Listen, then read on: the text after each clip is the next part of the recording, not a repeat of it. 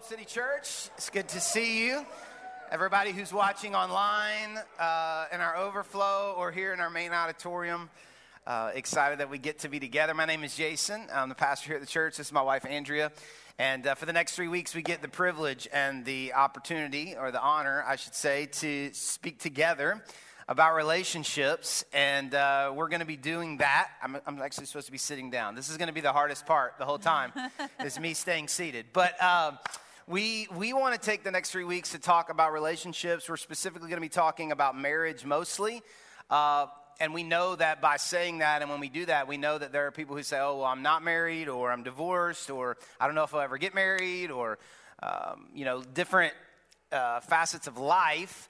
Uh, but but we really believe, and we're, say, we're not just saying this, like we really believe that uh, what we're going to be teaching today um, and, and over the next couple of weeks, this, this Christian idea of marriage really affects all the areas of the relationships that we have, specifically the marriage relationship. And so we just want to encourage you the next three weeks. Don't check out if you don't feel like everything that's being said totally relates to where you are. We believe that a lot of it does relates to all of us, but uh, whether you plan on being in a committed relationship or you're in one or maybe you're coming out of one, you want to be in another one in the future, we just want to kind of lean in together and, uh, and talk about what God says about relationships.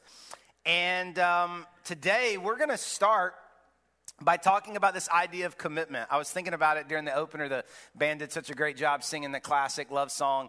And I was thinking about, you know, the, the, the, we love songs like that where it just says, you know, I can't help but falling in, in love with you, um, which is just such a better song than I promise to be committed to you. You know what I mean? Like, that wouldn't be near as good a song as, like, I don't feel it for you, but I can't help because I said I would be committed. Like, that, nobody, that would not be a hit. Um, but commitment is so important. Commitment is, is the cornerstone of the Christian idea, the Christian belief of marriage, and it is more and more and more a countercultural idea.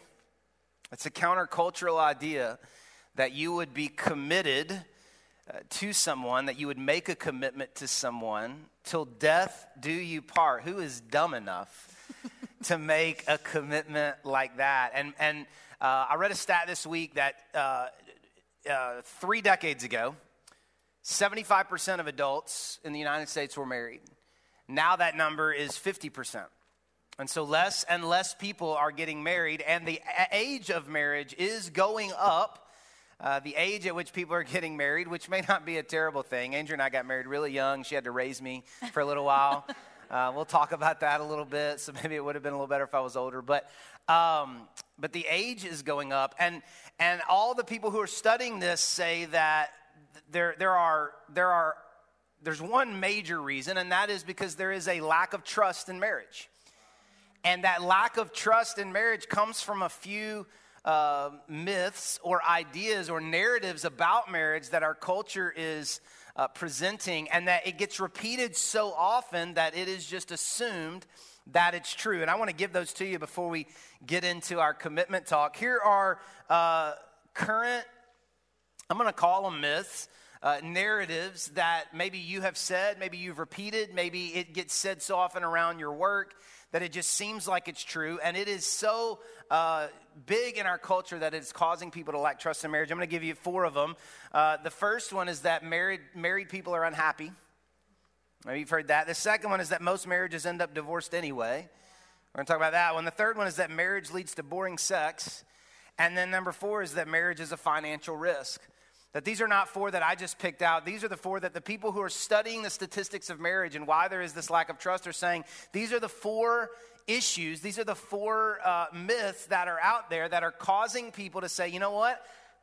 I don't, I don't really know if I want to get married. You know, I want love. I want sex. I even would like some commitment.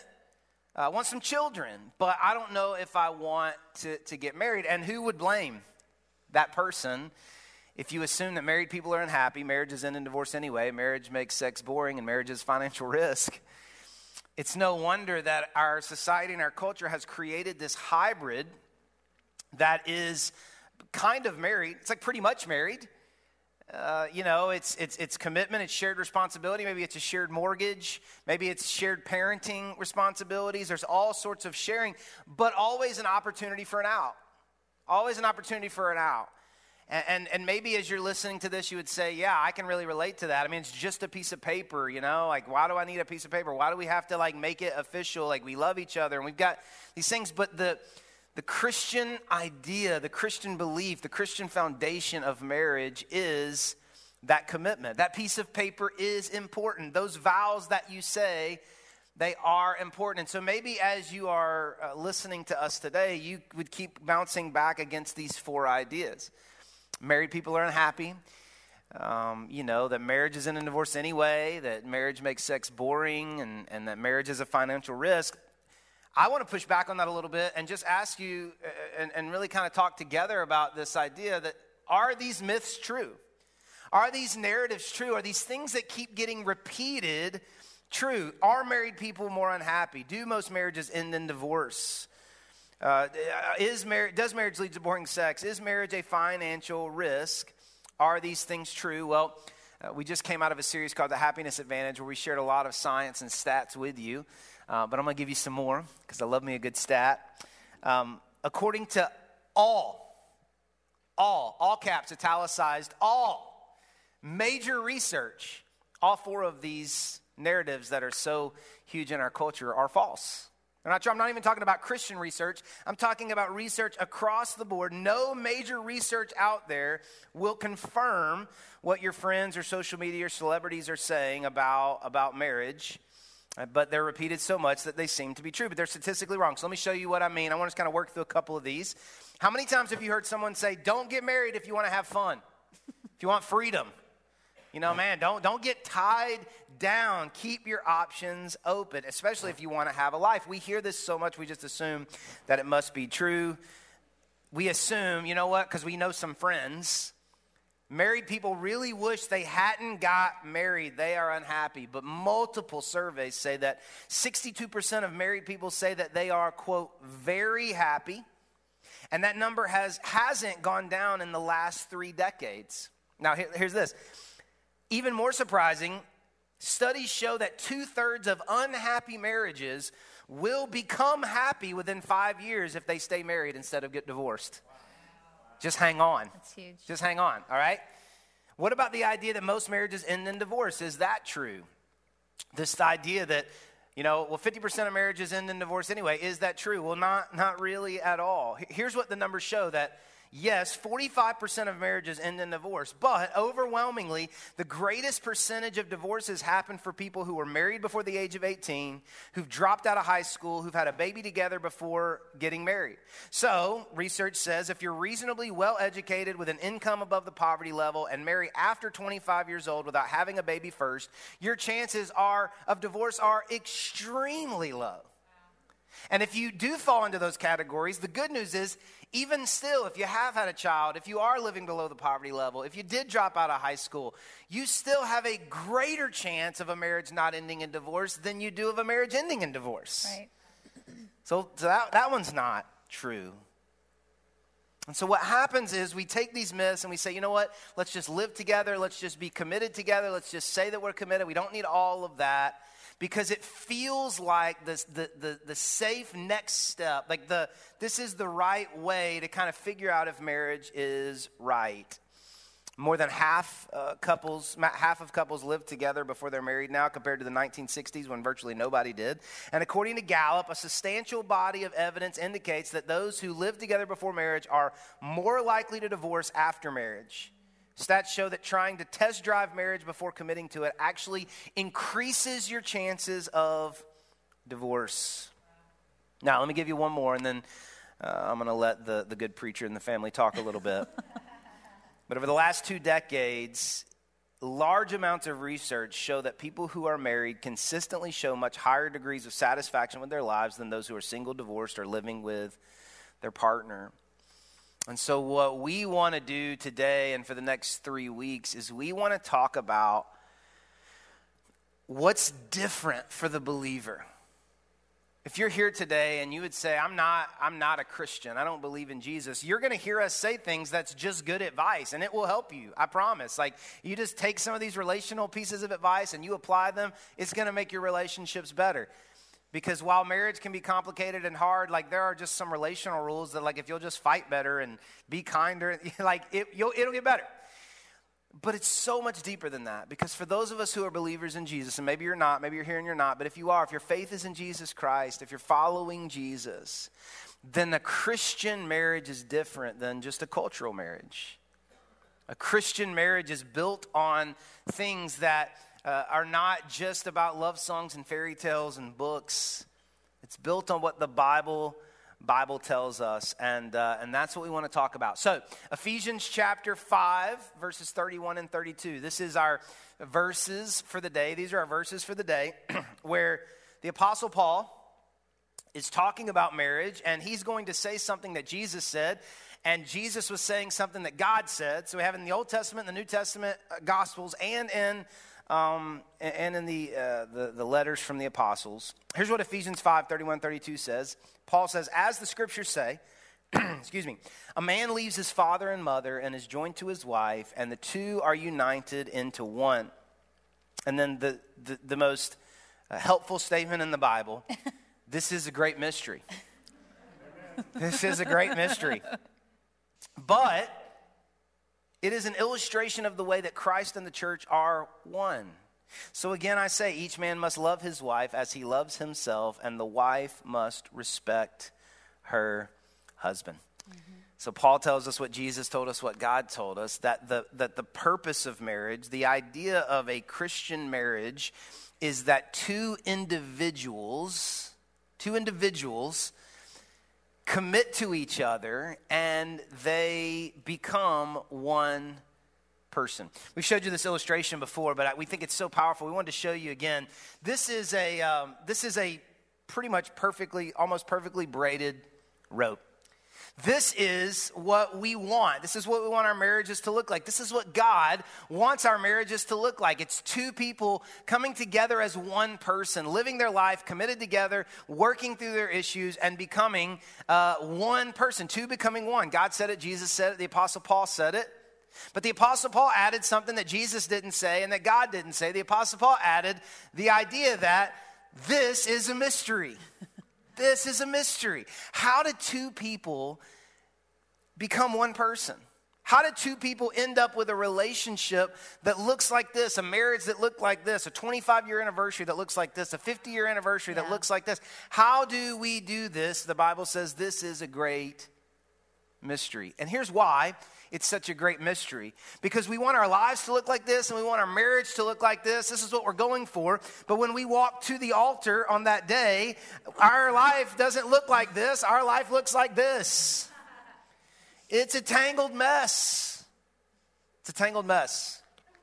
You, you walk to the altar to, to say your I do's, and, and, and, and you're, you're hoping that you'll have this and you're not sure, but you think maybe you could get there by month six? Because it's not that hard, right? I can't tell you how many couples we have premarital counseling with, and they're like, no, no, yeah, I understand a lot of people it, struggle with that. It. Not us. We don't struggle with that. That's not going to be an issue for us. Like, we don't even fight, really. we don't even fight. And, like, we, we totally agree on money. And, you know, we both know when we want to have kids. And, uh, you know what? So it's not, we're both going to parent the same way. Like, we totally are on the same page. And we're like, okay. Great. Yeah, no problem. Uh, but our life looks like this. And God says, I-, I want your marriage to look like this. And so, marriage is the process of getting from this to this. God gives us a spouse to help us untangle our ropes and to get us from, from this to this. So, Andrea, this is your chance to rat me out a little yes. bit. Talk about my rope. Talk, yeah. talk about my life. Talk about our life when we were when we were deciding to do this thing. So it's super interesting because we you already mentioned we got married when we were 20 years old. Engaged when we were 18. We were engaged at yeah. 18. We were we were babies and I think for us, at least for me, there was an even greater misconception because I thought I had not even lived enough life yet to have a tangled, knotted mess. Um, but what we realized was even getting married young, my tangled mess of insecurity, my tangled mess of self doubt or student loans, my tangled mess of um, being selfish, your tangled mess of being stubborn, y'all. Oh my goodness. Um, you know, God has totally worked all that out for us, though. and we know for so many marriages, like this represents abuse in the past. This represents Yeah. um, f- abandonment issues. This represents uh, your father leaving, and, and, and you don't even know if you can trust a man yeah. um, in a committed way. Like, this is incredibly complicated. It's incredibly complicated. But the idea that you can, first of all, expose this to somebody else and knot pretend like it doesn't even exist, but then to come along and say, you know what, I'm gonna work on this piece right here. Will you help me? Yeah. I- I'm not entirely sure how I'm even gonna get this not and i have I, like i know there's more but but right here like mm, this is mm. what we're gonna focus in on right here can you can you help me out with this like you can't even begin to put the braid together and try to weave your lives into this beautiful masterpiece that we know is a mystery until you start to look at Yeah. those hard places those complicated places those knotted tangled mess Yeah. of places in our lives You were really kind. You, you know, you only listed me being stubborn. Um, but like this is like you know, like you know your rope. Like this is porn addiction. This Yeah. is being a mama's boy and like wondering why you get married and like everything's not done for you. Um, you know, this this is uh, not really having a prayer life, not really knowing Jesus. This is not. This is never having balanced a checkbook. This is having a credit card to get a free T-shirt at 18. This is this is like laziness. This is, you understand what I'm saying? Like, it's not just one or two things, it's a hundred things, and then it's a hundred more things you don't even know you have that are issues for you. And you don't pull your rope out on date one. You know what I mean? It's like, hey, it's so great, nice to meet you. And, you know, I hope you like the restaurant. By the way, you know, I have a porn addiction, and um, I've never lived on a budget, and my mom wants to talk to you before date two. like that, you don't you don't pull that out, right? You just tuck it away. You know, tuck it away. Like I, you know, I, yes, I'm 37, twice divorced, but I really don't have that many issues because you know it's just it was it was always them. You know what I mean? Um, you know, I'm, I'm I'm on my you know 18th job, but it was always my boss. I don't have any issues. And then you fall in love with the person that you think they are. You decide to get married. And then two months, two weeks, two years, it's not two years, it's before that. You realize, like, there was a little bit of false advertising. A little bit? It's a little bit of false advertising. They were coming to the date with like this showing right here. Yeah, They're like, Yeah. I got it together. yeah. Look how flashy my outfit is.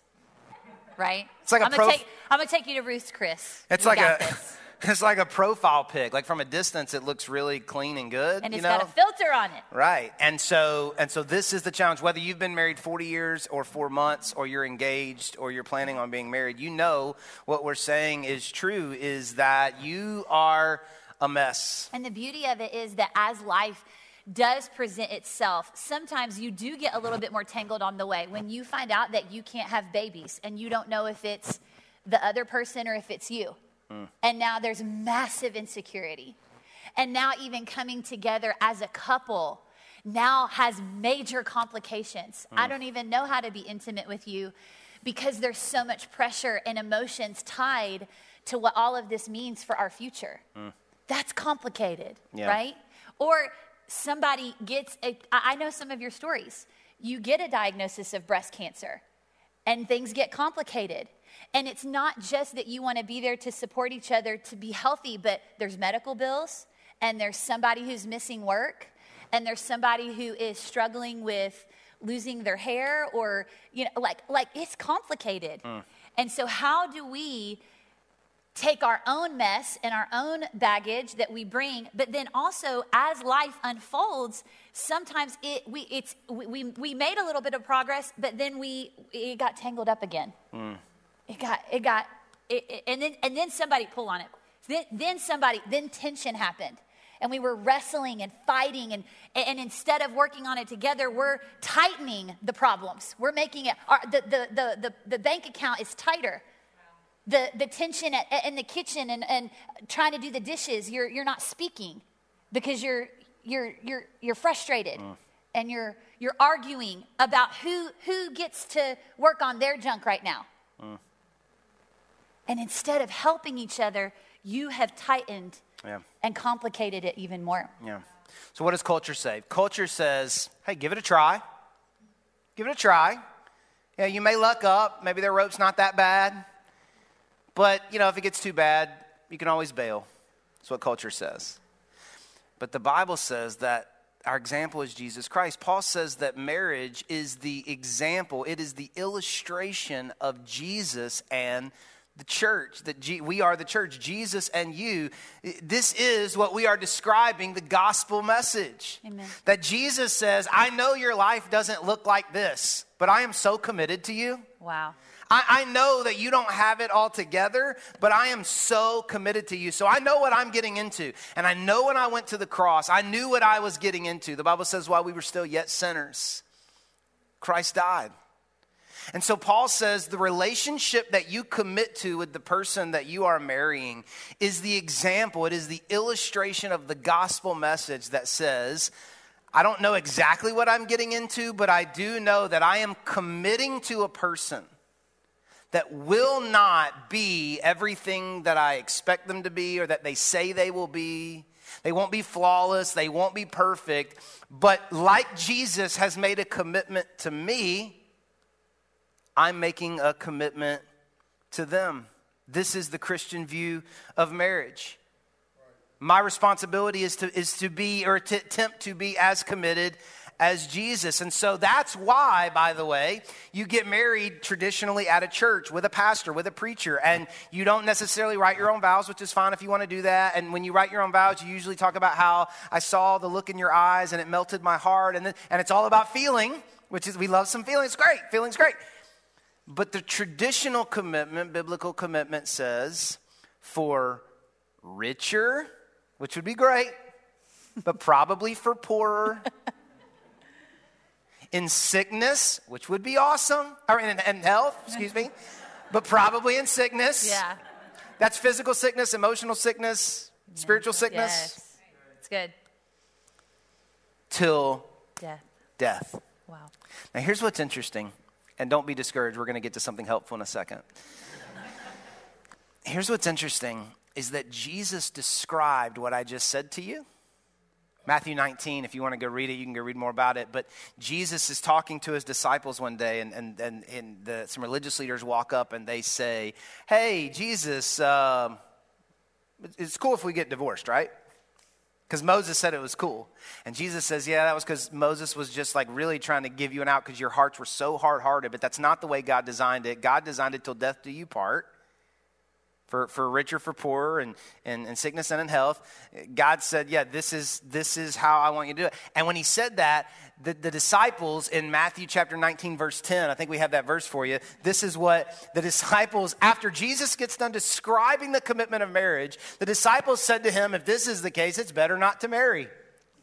If that's how committed Jesus expects me to be to my spouse, I don't know if I want to do that. And Jesus said, That's right.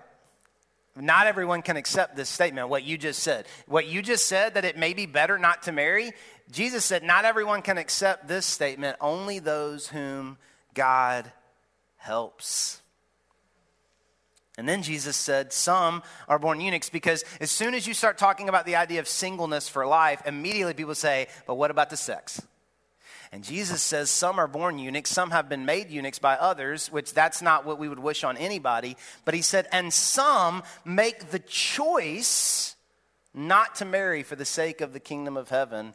And he says, let anyone who can accept this accept this. So, so this is so important because Jesus says, what I just described to you, the idea that you would say, I'm making a commitment to you to the best of my ability, like Jesus has made a commitment to me and to you.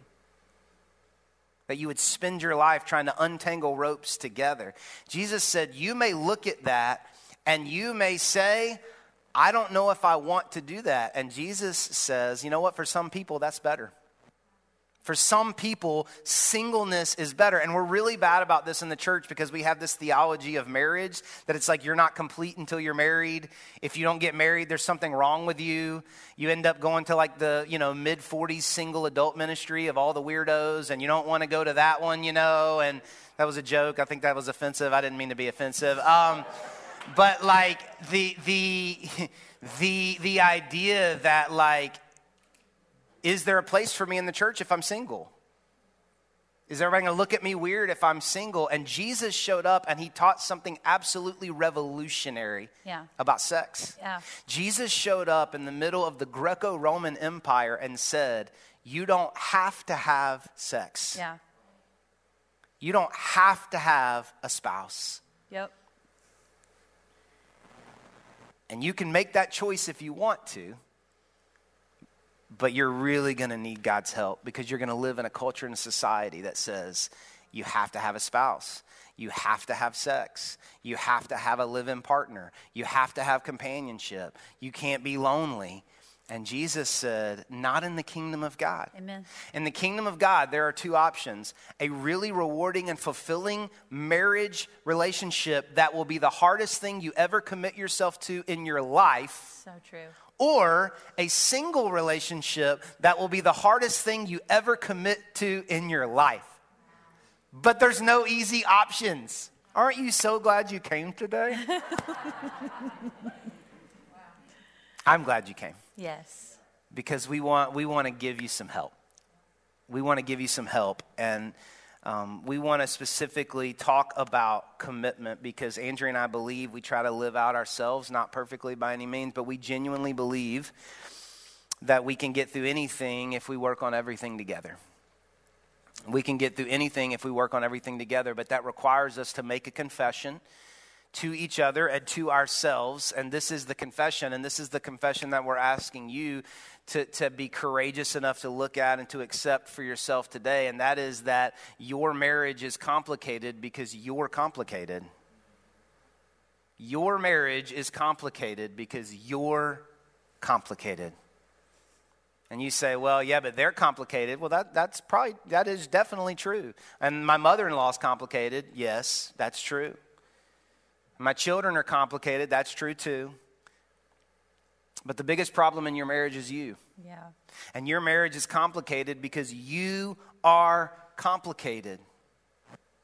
And you'll never be able to, for two individuals, will never be able to become one person as long as there is a person in the relationship who believes that the other person is the problem and that the other person has more complications. You have to be courageous enough to, to have enough self awareness and to look at yourself and say, you know what, my marriage will be or my marriage is complicated because I'm complicated.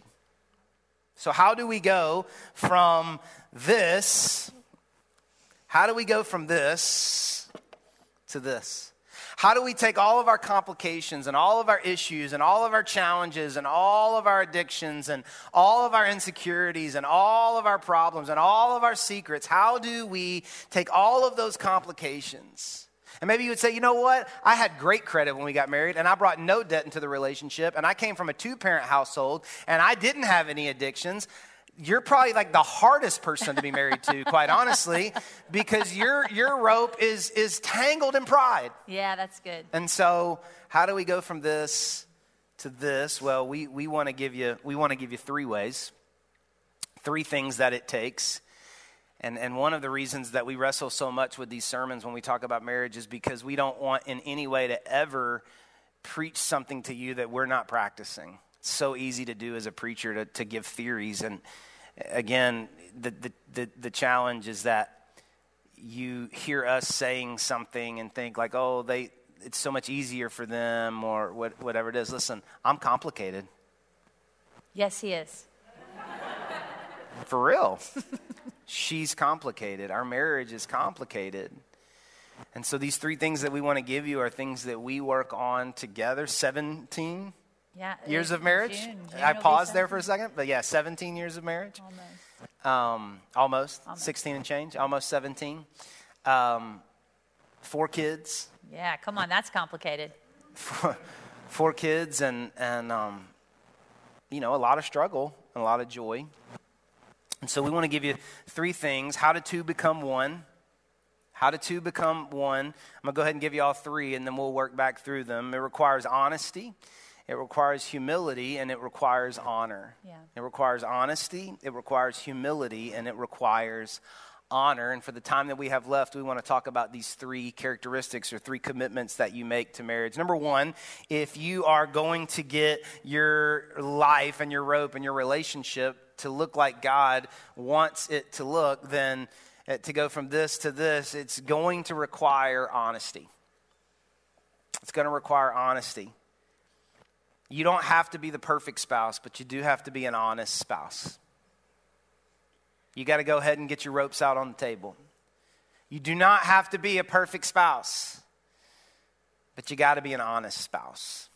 You got to be willing to talk about what your rope looks like and what you're feeling and what you are, are, are, are thinking and experiencing. And, you know, this shows up in, in different ways because for Andrea, when we, were, when we first got married, most of her issues were very obvious publicly. Like, it was, it was things she was saying or ways she was reacting or bad habits she brought with her from her home. We all bring bad habits from our house. It just felt normal to us. And so, and so it was very obvious early on where Andrea needed to improve.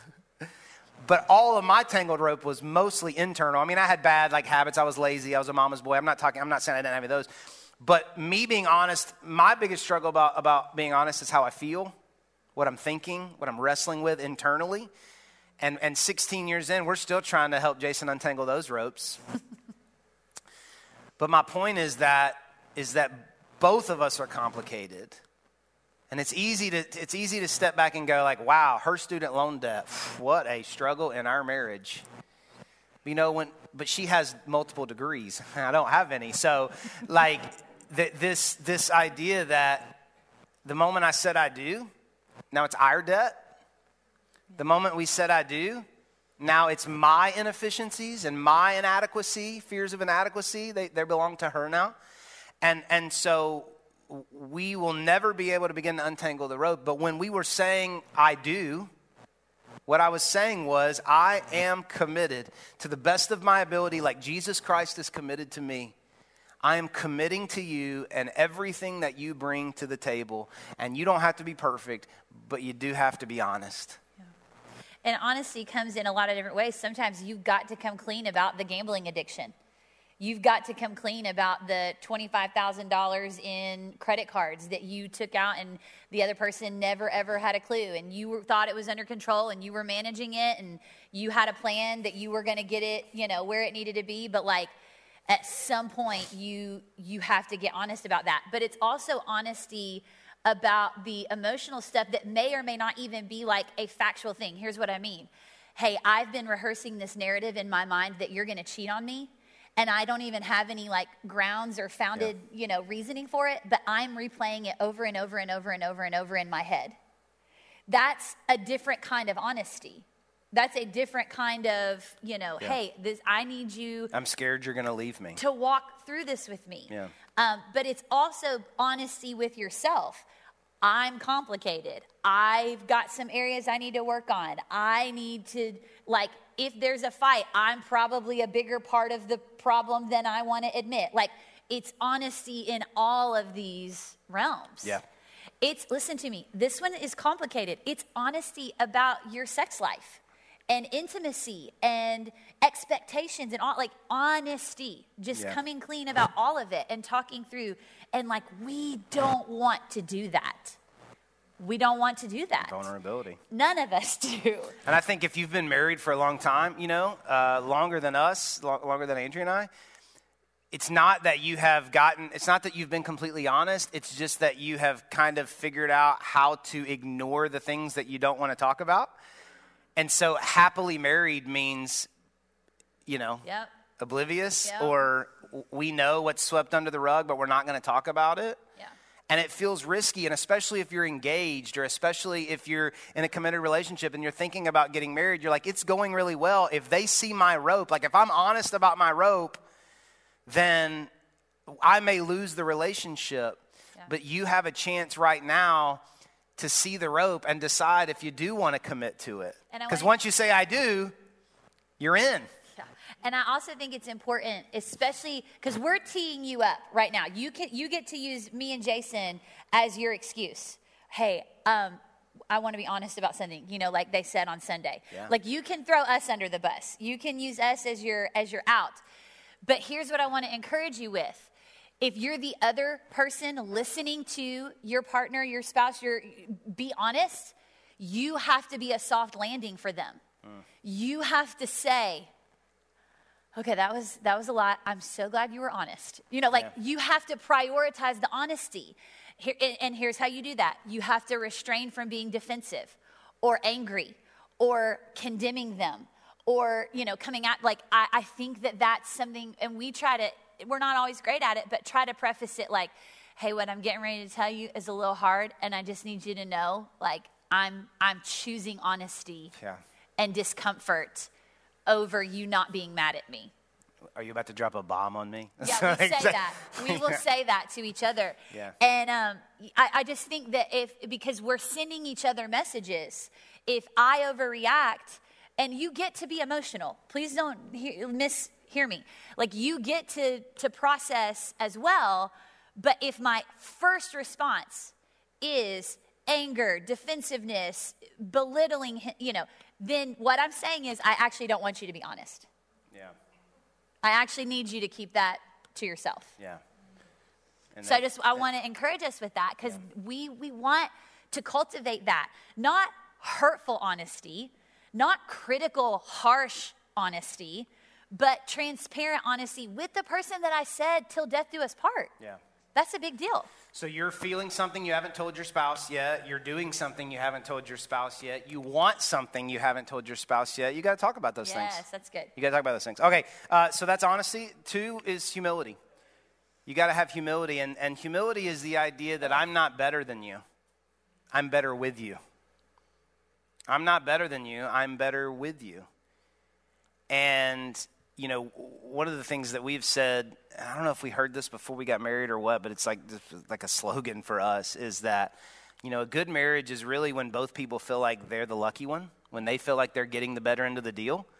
Um, and my, you know, my grandmother before she passed away, Meemaw, I remember uh, we were hanging out in North Carolina one time, and and she said to Andrea, she's like, "Now, Andrea, how did your parents feel when they found out you were going to marry Jason? Like, were were are, were you sure you wanted to do that?" That's his grandmother. And I was like, "Wow, Meemaw, thanks so much." I, Where are you going with this? But Yeah. there was this sense that like every person I talked to was like, "Wow, you really need to hurry up and marry her." like, don't let that one get away. But I don't think anybody was saying that to Andrea.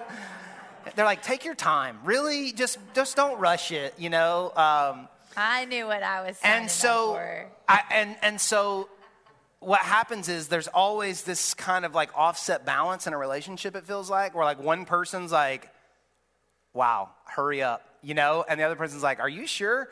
And if we're not careful coming into marriage, and then in different seasons, based on who's taking on more responsibility, or who's making more money, or who has more issues, or who's confessed more bad stuff, or then we begin to think like, "Wow."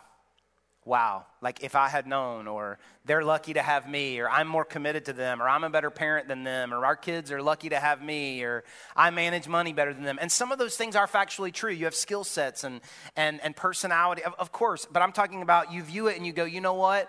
I'm better because we are together Yeah. than I would be if we weren't together. And That's I'm not huge. better than you. Yeah. My issues are not less damaging than yours. I'm complicated and I'm not better than you, and I'm lucky to have you, and I'm lucky that you are committed to me because you know me. You know me. All the knives are out on the table. Like, you know me. But you're committed to me. That's humility. And humility is the place where it allows you to serve the other person and not be resentful about it. It's the place where you go, this is what my home needs right now, or this is what my marriage needs right now, instead of feeling like um, that self righteous thing that all of us do, Yeah. right? Like, I. I am putting forth more effort. I am the one who's making this thing work. I'm the one who, no, humility says, uh, the goal is for me to be like Jesus, who, yeah, by the way, humbled himself enough to die on a cross. yeah. Okay, that puts it back into perspective for me. All right, Lord, help me to humble myself to a place where I would literally be willing to, to, to die in his place.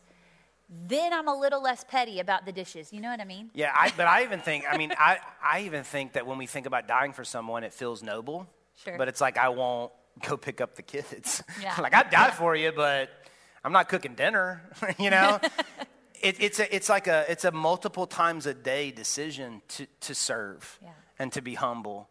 Not the grandiose stuff, but the like, yeah, I mean, I would give you like my, you know, my liver. I'd, I'd give you an organ here, but like, I won't give you time in the Wow. evening to talk about your day. Like, it's that choice to, to, to serve and so it's the it's the acknowledgement that and this is so like when we when when we talk to couples who are trying to make it but we're not sure if they're going to make it and they're trying to hold on every single time there is a spouse who feels like if the other one will get it together i may give them a shot but they better not screw it up because they they're lucky to have me.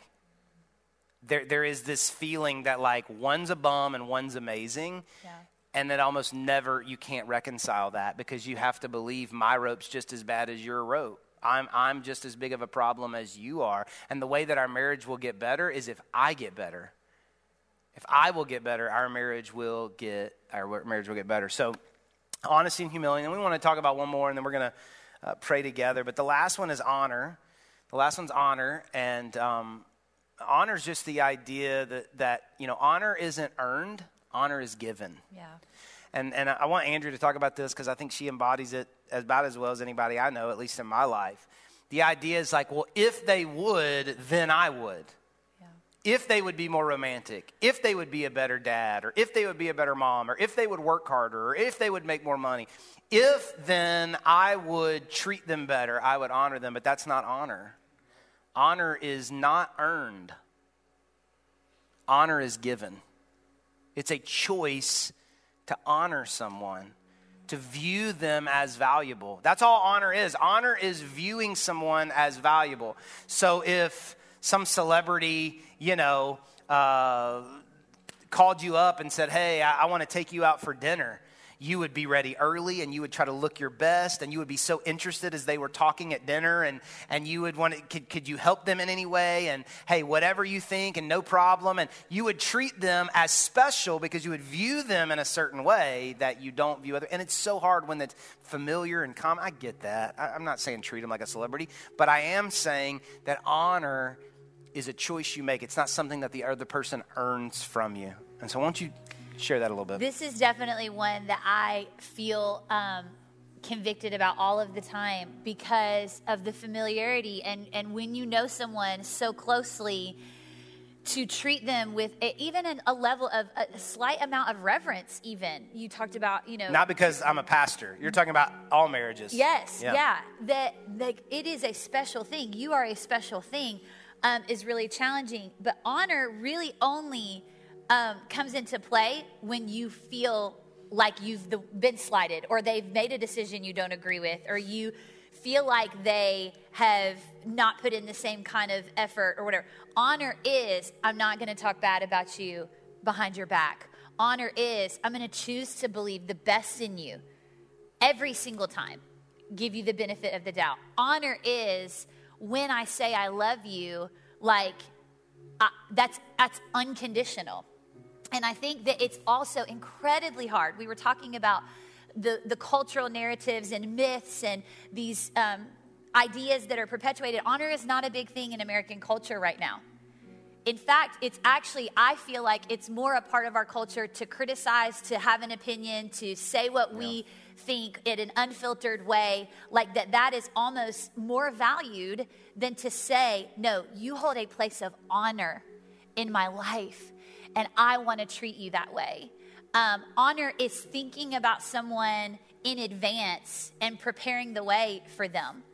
Honor is you know I, am going to choose um, and i think honor is even more valuable when i know all sides of you not that I just see a two dimensional version of you, but when I see all of it and I'm like, no, you, this is, and it's something that God is still majorly dealing with me about. I think um, in a, for a long time, I wanted to be an independent entity in our marriage. And so it almost felt like, the right way was to stand on my own two feet, to, to voice every opinion, to, to charge ahead. Like that, that was strong and empowering. And I feel like it's actually a greater sign of strength, if I'm being honest, um, and, and, courage to humble yourself, mm. like we talked about, and to be respectful, not not that I'm diminishing and a doormat or anything like that. And you you treat me the same way, honoring you know, my opinions or my ideas or mm. how we want to handle situations. Like it, it for sure goes both ways, but I definitely wanted to kind of share that I feel like it's something that God is showing me more and more the longer that we've been married. Like mm. I was not doing a very good job of it early on. Is your mentality honestly like it's an honor to be married to you? Like it's an honor to get to parent these kids with you. It's an honor to come home to you and even as you say that, you kind of roll your eyes like, oh my gosh, you know. But that it's a cho- it's a choice that you make to view someone in that way, and if both people are viewing each other in that way, then there's going to be a culture of honor in the house. And so, honesty, humility, and honor, this is how you begin to untangle each other's mess, untangle each other's ropes, and two individuals become one, which is only genuinely possible with the help of God and Christ as our example. Christ as our example. And so, our challenge for you, we're going to pray, but our challenge for you this week, a little bit of homework for you, which is guaranteed to start a fight, just a heads up, is we want you to talk to your spouse and we or your fiance and we want you to, to tell them what complications you bring to the relationship. Not what they think you bring to the relationship, but you're telling them how you're complicated and how you know that it's hard to be married to you and how you know these are your habits that are and listen you will start a fight but what a good fight to have so that you can finally begin to, to be honest with each other and have the self-awareness to say you know what? I'm the biggest barrier to our marriage going to the next place i'm complicated that's why our relationship's complicated so that sometime this week hopefully you make it back, you know, together next week. Uh, but we want you to, to just create some space and you explain why you're complicated. And let's see what God doesn't begin to do in the relationship. Let's pray together. God, thank you for Jesus. Thank you that you gave us an example in Jesus Christ of commitment of love unconditionally. And God, will never be able to live up to that standard, but we do have an example that when Jesus saw my sin and my life and my tangled mess of a life, he, he died on the cross for me, committed unconditionally to me, and you have given me that as a mandate, as a husband, as a man, as a leader of a home. To be, to be a husband like Jesus would be a husband, to be a dad like Jesus would be a dad, to be committed like Jesus would be committed. so, God, I just pray for every person in the room, whether they're in a relationship or they're not. I pray that we would be challenged today to recognize our complications, to recognize our issues, and know that you are committed to us and you love us no matter what. That we would take that confidence and that knowledge into the relationships that we are in or the relationships that we are going to be in. Thank you for loving us and being committed to us. In Jesus' name we pray. Amen.